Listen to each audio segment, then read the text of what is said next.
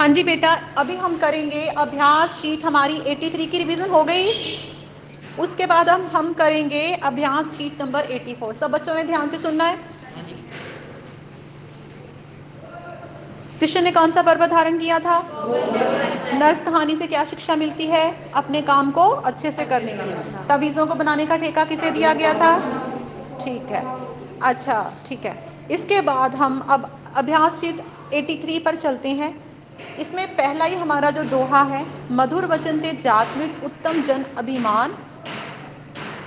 आगे, डैश शीत जल सो मिटे। इसमें क्या आएगा? तनिक अधम, प्रभाव, धम। इसमें आएगा, तनिक क्या आएगा? तनिक शीत तनिक शीत जल सो मिटे। जैसे थोड़ा सा जल डालने से क्या हो जाता है? दूध का उफान बैठ जाता है। उन्नति शब्द का विपरीत शब्द है तरक्की, अवनति। हाँ वेरी गुड कौन सा है? हाँ। तरक्की पक्की कोई भी नहीं। इसमें आएगा उन्नति का, पीछे को जाना, अवनति। श्रेष्ठ तथा प्रमाण शब्दों के हमने अर्थ लिखने हैं। श्रेष्ठ होता है बढ़िया। आपने बढ़िया वाला ऑप्शन उठाना है और प्रमाण का होता है सबूत। ये दोनों ठीक है। प्रोपकार का संधि विशोध होगा। परो प्लस उपकार दूसरों के ऊपर किए जाने वाला उपकार को कहते हैं परोपकार। राज्य सभा का समास विग्रह जब हम इसे तोड़ते हैं तो ये होगा राजा की सभा को हम कहेंगे राज्य सभा ठीक है? तो ये आपकी होगी प्रैक्टिस शीट नंबर 83 और 84 84 में मेरा ख्याल है मैंने एक क्वेश्चन ऑडियो में नहीं बोला वो है राजेंद्र बाबू अपने स्वभाव में किसका करते थे? प्रतिनिधित्व द्वारा बोलो, किसान का। ममता के अनुसार शेरशाह, सूरी और हिमाऊ में कौन सा युद्ध हुआ था? वो हुआ था, कौन सा युद्ध हुआ था बोलो? चौसा का युद्ध। ठीक है? अब इसके बाद, श्योर श्योर दो जरा। आज हम दोहराई करेंगे श्योर शॉट के। उस दिन हमने किया था गाता खग हो गया था। आज हम करेंगे जड़ की मुस्कान के वेरी शॉर्ट प्रश्न उत्तर सबसे पहले देखो, एक दिन तने ने जड़ को क्या कहा था? एक दिन तने ने कहा था कि जो जड़ होती है, ये क्या है? निर्जीव है, हमेशा जीवन से डरी रहती है। बेटे, ऐसे मेरे को एक टेक्स्ट बुक दो। टेक्स्ट बुक में से जड़ की मुस्कान खोलो। पूरी कविता ही पढ़ देती हूँ, उसमें सब कुछ आ जाएगा। आपके हाथ में तो है टेक्स्ट बुक अपनी अपनी टेक्स्ट बुक्स को खोल लो। इसमें से जड़ की मुस्कान निकाल लो।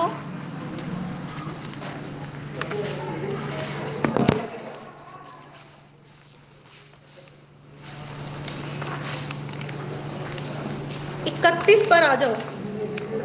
आवाज़ नहीं। हाँ जी, जड़ की मुस्कान निकाल लिया सब बच्चों ने। शुरू करें।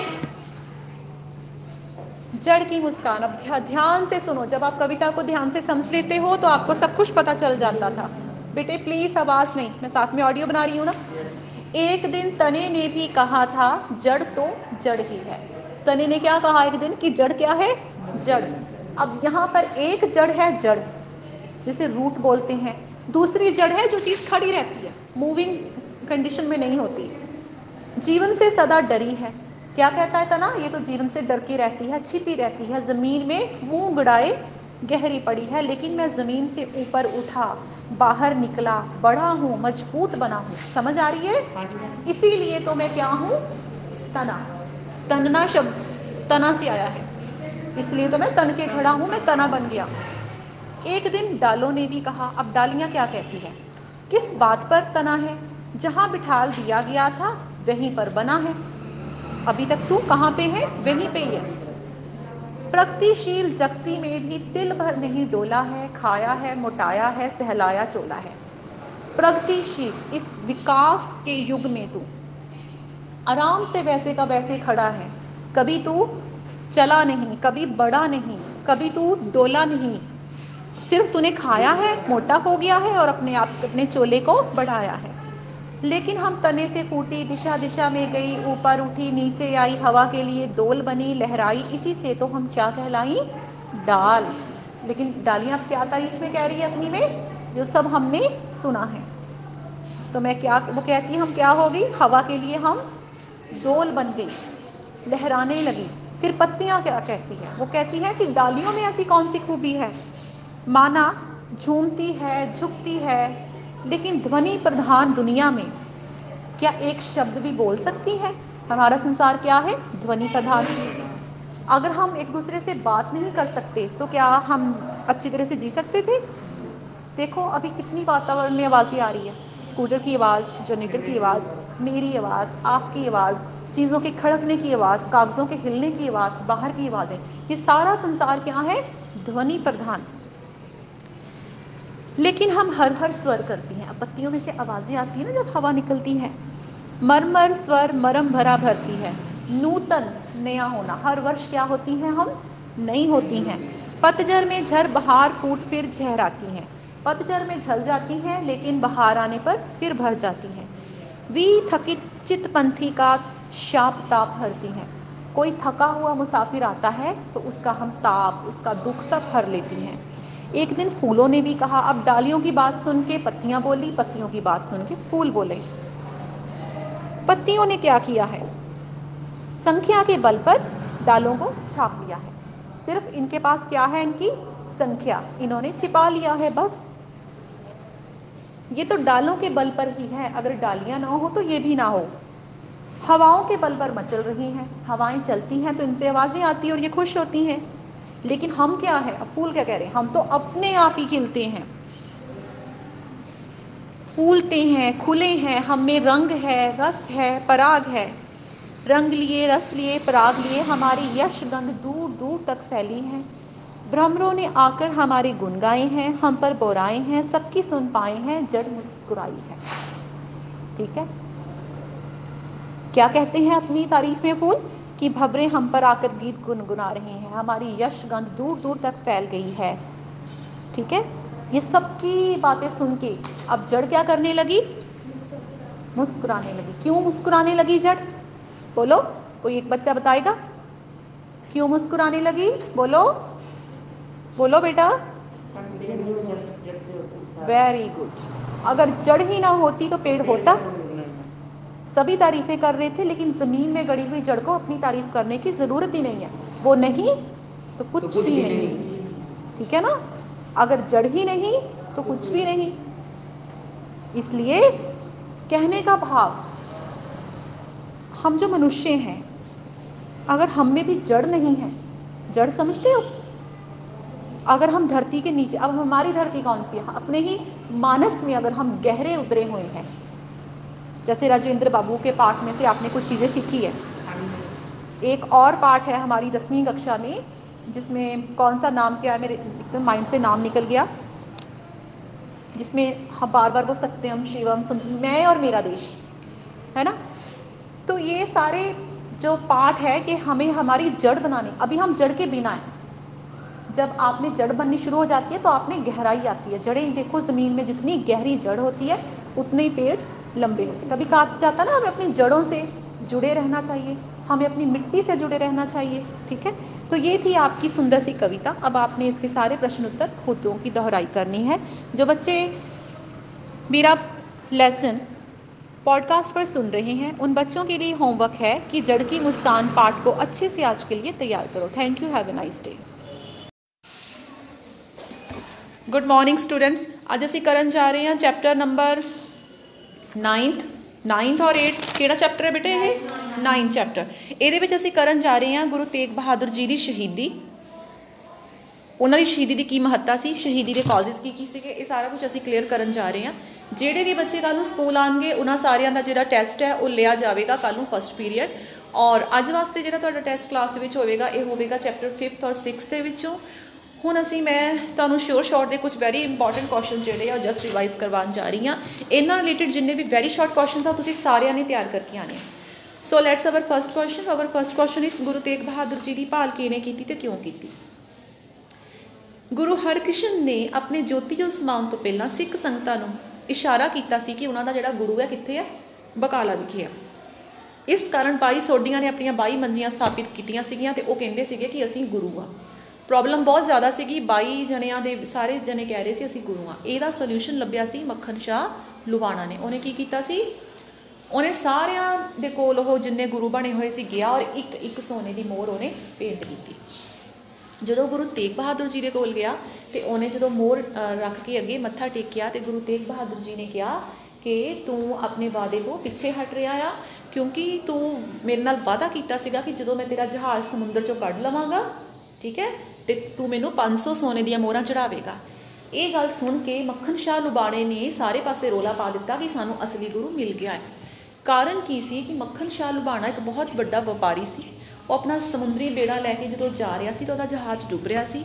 ਉਹਨੇ ਉੱਥੇ ਪ੍ਰੇਅਰ ਕੀਤੀ ਸੀ ਕਿ ਜੇ ਮੇਰਾ ਸਮੁੰਦਰੀ ਜਹਾਜ਼ ਬਚ ਜਾਏ ਤਾਂ ਮੈਂ 500 ਸੋਨੇ ਦੀਆਂ ਜਿਹੜੀਆਂ ਮੋਹਰਾਂ ਆ, ਇਹ ਗੁਰੂ ਦੇ ਘਰ ਜਾ ਕੇ ਗੁਰੂ ਨੂੰ ਚੜਾਵਾਂਗਾ। ਤੇ ਇਥੋਂ ਮੱਖਣ ਸ਼ਾਹ ਨੂੰ ਪਤਾ ਚੱਲ ਗਿਆ ਕਿ ਇਹ ਤਾਂ ਮੈਂ ਆਪਣੇ ਅੰਦਰ ਪ੍ਰੇਅਰ ਕੀਤੀ ਸੀ, ਇਹਦੇ ਬਾਰੇ ਤਾਂ ਕਿਸੇ ਨੂੰ ਪਤਾ ਹੀ ਨਹੀਂ। ਤਾਂ ਇਸ ਤਰ੍ਹਾਂ ਗੁਰੂ ਤੇਗ ਬਹਾਦਰ ਜੀ ਦੀ ਪਾਲ ਹੋ ਗਈ। ਯਾਤਰਾਵਾਂ ਜਿਹੜੀਆਂ ਗੁਰੂ ਤੇਗ ਬਹਾਦਰ ਜੀ ਨੇ ਕੀਤੀਆਂ, ਬਹੁਤ ਸਾਰੀਆਂ ਇਹਨਾਂ ਨੇ ਯਾਤਰਾਵਾਂ ਕੀਤੀਆਂ। ਗੁਰੂ ਨਾਨਕ ਦੇਵ ਜੀ ਤੋਂ ਬਾਅਦ ਇਹ ਪਹਿਲੇ ਗੁਰੂ ਸੀ ਜਿਨ੍ਹਾਂ ਨੇ ਇੰਨੀਆਂ ਯਾਤਰਾਵਾਂ ਕੀਤੀਆਂ, ਚਾਹੇ ਇਹਨਾਂ ਨੇ ਪੰਜਾਬ 'ਚ ਜਾਂ ਭਾਰਤ ਦੇ ਵਿੱਚ ਕੀਤੀਆਂ। ਗੁਰੂ ਨਾਨਕ ਦੇਵ ਜੀ ਨੇ ਤਾਂ ਪੂਰੇ ਆਲ ਓਵਰ ਵਰਲਡ ਦੇ ਵਿੱਚ ਯਾਤਰਾਵਾਂ ਕੀਤੀਆਂ ਸੀ, ਪੂਰੇ ਏਸ਼ੀਆ 'ਚ। ਤੇ ਇਹਨਾਂ ਦੀਆਂ ਜਿਹੜੀਆਂ ਯਾਤਰਾਵਾਂ ਦਾ ਉਦੇਸ਼ ਸੀਗਾ, ਇਹ ਸੀਗਾ ਸਿੱਖ ਧਰਮ ਦੇ ਆਪਸੀ ਭਾਈਚਾਰੇ ਦਾ ਪ੍ਰਚਾਰ ਕਰਨਾ। ਗੁਰੂ ਸਾਹਿਬ ਨੇ ਆਪਣੀਆਂ ਯਾਤਰਾ 1664 ਈਸਵੀ ਵਿੱਚ ਅੰਮ੍ਰਿਤਸਰ ਤੋਂ ਸ਼ੁਰੂ ਕੀਤੀਆਂ। ਇਸ ਤੋਂ ਬਾਅਦ ਗੁਰੂ ਸਾਹਿਬ ਨੇ ਪੰਜਾਬ ਅਤੇ ਪੰਜਾਬ ਤੋਂ ਬਾਹਰ ਅਨੇਕਾਂ ਸਥਾਨਾਂ ਦੀਆਂ ਯਾਤਰਾਵਾਂ ਕੀਤੀਆਂ। ਗੁਰੂ ਸਾਹਿਬ ਇਹਨਾਂ ਯਾਤਰਾਵਾਂ ਕਾਰਨ ਸਿੱਖ ਧਰਮ ਦੇ ਵਿੱਚ ਬਹੁਤ ਹਰਮਨ ਪਿਆਰੇ ਹੋ ਗਏ। ਕਿਉਂਕਿ ਦੂਰ ਦੂਰ ਤੱਕ ਯਾਤਰਾਵਾਂ ਕਰ ਕਰਕੇ ਇਸੇ ਤਰ੍ਹਾਂ ਇਹ ਯਾਤਰਾ ਤੇ ਹੀ ਸੀਗੇ ਜਦੋਂ ਗੁਰੂ ਗੋਬਿੰਦ ਸਿੰਘ ਜੀ ਦਾ ਪਟਨਾ ਵਿਖੇ ਜਨਮ ਹੋਇਆ ਸੀਗਾ।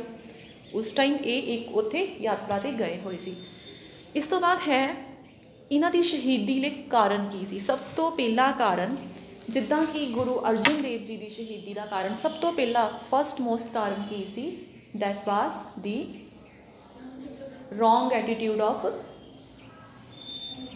which was the emperor which was the emperor nobody knows at the time of martyrdom no beta i am asking from you emperor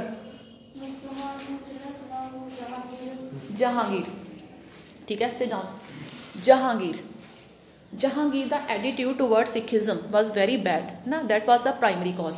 And similarly, here, the primary cause was uh, become that was the uh, strongest and ideal attitude ਅਸੀਂ ਕਹਿ ਸਕਦੇ ਹਾਂ ਇਹ ਸੀਗਾ ਔਰੰਗਜ਼ੇਬ ਦਾ ਰਿਲੀਜੀਅਸਲੀ ਹੀ was very ਫੈਨੇਟਿਕ ਯਾਨੀ ਕਿ ਕੱਟੜ ਸੀ।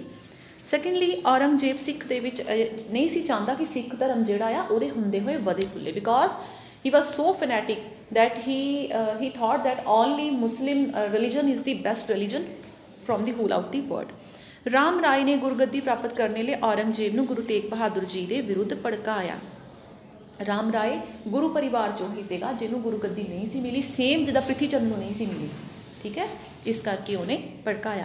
ਰਾਮ ਰਾਏ ਗੁਰੂ ਹਰਗੋਬਿੰਦ ਜੀ ਦਾ ਹੀ ਬੇਟਾ ਸੀ। ਅਸੀਂ ਪੜਿਆ ਸੀ ਉਹਨਾਂ ਦੇ ਕਿੰਨੇ ਬੱਚੇ ਸੀਗੇ? ਸੂਰਜਮਲ, ਹਨਾ? ਅਟਲ ਰਾਏ, ਰਾਮ ਰਾਏ, ਇਹ ਸਾਰੇ। ਫਿਰ ਕਸ਼ਮੀਰੀ ਪੰਡਤਾਂ ਦੀ ਪੁਕਾਰ ਤੇ ਗੁਰੂ ਤੇਗ ਬਹਾਦਰ ਜੀ ਦੀ ਸ਼ਹੀਦੀ ਦਾ ਤਤਕਾਲੀ ਕਾਰਨ ਬਣਿਆ। ਸੌਰੀ ਰਾਮ ਰਾਏ ਸੀ, ਗੁਰੂ ਹਰ ਰਾਏ ਜੀ ਦਾ ਜਾਂ ਭਰਾ ਸੀ ਜਾਂ ਪੁੱਤਰ ਸੀ? ਅਸੀਂ ਪੜਿਆ ਸੀ ਨਾ ਕਿ ਫਿਰ ਉਹਨਾਂ ਨੇ ਉਹਨੂੰ ਨਹੀਂ ਸੀ ਗੱਦੀ ਦਿੱਤੀ ਵੱਡੇ ਨੂੰ। ਛੋਟੇ ਨੂੰ ਦਿੱਤੀ ਸੀ ਗੱਦੀ। ਠੀਕ ਹੈ? ਗੁਰੂ ਹਰਕ੍ਰਿਸ਼ਨ। ਕਸ਼ਮੀਰੀ ਪੰਡਤਾਂ ਦੀ ਪੁਕਾਰ ਤੇ ਗੁਰੂ ਤੇਗ ਬਹਾਦਰ ਜੀ ਦੀ ਜਿਹੜੀ ਸ਼ਹੀਦੀ ਸੀ ਤਤਕਾਲੀ ਕਾਰਨ ਬਣੀ। ਕਸ਼ਮੀਰੀ ਪੰਡਤਾਂ ਦੀ ਪੁਕਾਰ ਕਿੱਦਾਂ ਤਤਕਾਲੀ ਕਾਰਨ ਬਣੀ? ਜਿਹੜਾ ਔਰੰਗਜ਼ੇਬ ਸੀਗਾ, ਉਹ ਸਾਰੇ ਪਾਸੇ ਜਿਹੜੇ ਪੰਡਿਤ ਸੀ ਉਹਨਾਂ ਨੂੰ ਮੁਸਲਮ ਬਣਨੇ ਲਈ ਕਹਿ ਰਿਹਾ ਸੀ। ਠੀਕ ਹੈ? ਕਿਉਂਕਿ ਫਿਰ ਉਹ ਸਾਰੇ ਜਣੇ ਗੁਰੂ ਤੇਗ ਬਹਾਦਰ ਜੀ ਦੇ ਕੋਲ ਆਏ ਔਰ ਗੁਰੂ ਤੇਗ ਬਹਾਦਰ ਜੀ ਨੇ ਕਿਹਾ ਕਿ ਤੁਸੀਂ ਔਰੰਗਜ਼ੇਬ ਨੂੰ ਕੱਲ ਜਾ ਕੇ ਕਹਿ ਦਿਓ ਕਿ ਜੇ ਇਹ ਸਾਡਾ ਧਾਰਮਿਕ ਆਗੂ ਹੈ, ਤੁਸੀਂ ਇਹਨੂੰ ਬਣਾ ਲਓ, ਜੇ ਬਣ ਗਿਆ, ਅਸੀਂ ਵੀ ਬਣ ਜਾਵਾਂਗੇ।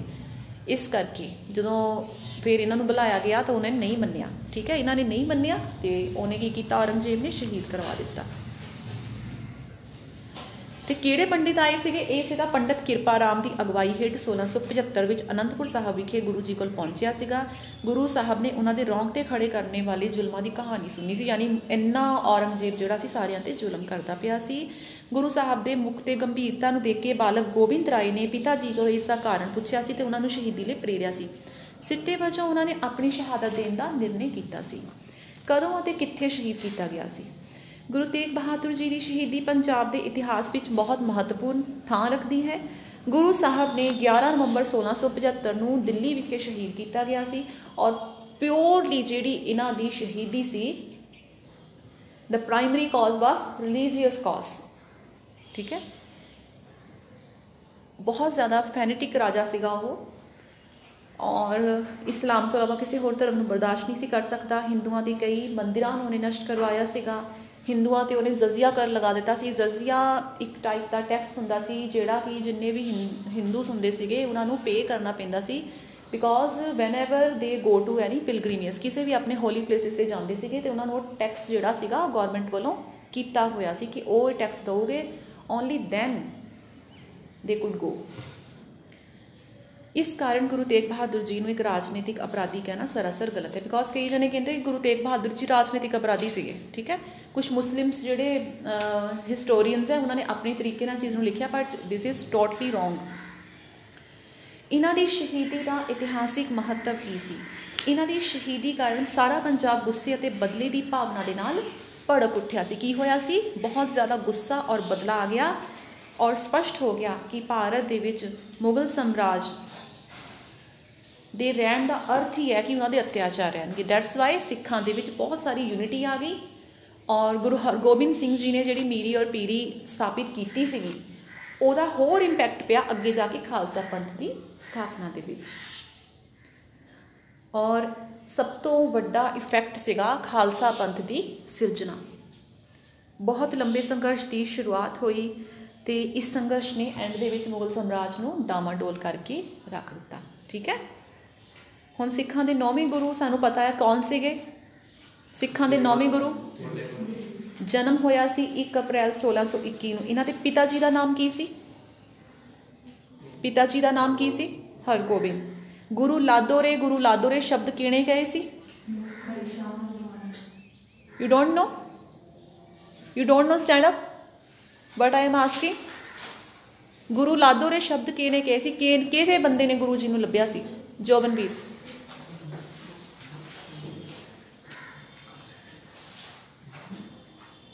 ਕਿਹਨੇ ਲੱਭਿਆ ਸੀ? ਵੈਰੀ ਗੁੱਡ ਸ਼ਾਬਾਸ਼। ਮੱਖਣ ਸ਼ਾਹ ਲੁਬਾਣਾ ਨੇ ਸਿਟ ਡਾਊਨ ਗੁਰੂ ਤੇਗ ਬਹਾਦਰ ਜੀ ਦੀ ਗੁਰੂ ਗੱਦੀ ਦਾ ਕਾਲ ਸੀਗਾ 64 ਤੋਂ 75 ਤੱਕ। ਸ਼ਹੀਦੀ ਦਾ ਤਤਕਾਲੀ ਕਾਰਨ ਕੀ ਬਣਿਆ ਸੀ? ਕਸ਼ਮੀਰੀ ਪੰਡਤਾਂ ਦੀ ਪੁਕਾਰ। ਔਰ ਕਿੱਥੇ ਸ਼ਹੀਦ ਕੀਤਾ ਗਿਆ ਸੀ? ਕਿਹੜੇ ਮੁਗਲ ਬਾਦਸ਼ਾਹ ਨੇ ਸ਼ਹੀਦ ਕਰਵਾਇਆ ਸੀ? ਔਰ ਕਦੋਂ ਹੋਈ ਸੀ ਸ਼ਹੀਦੀ? 11 ਨਵੰਬਰ 1675 ਹਿੰਦ ਦੀ ਚਾਦਰ ਕਿਹਨੂੰ ਕਿਹਾ ਜਾਂਦਾ ਹੈ? ਠੀਕ ਹੈ ਤੇ ਇਹ ਸੀਗਾ ਤੁਹਾਡਾ 9th ਚੈਪਟਰ ਗੁਰੂ ਤੇਗ ਬਹਾਦਰ ਜੀ ਦੀ ਸ਼ਹੀਦੀ tomorrow you will revise this chapter fully and in class I am going to text and the students those are not coming in this class they will uh, properly revise this chapter and examine themselves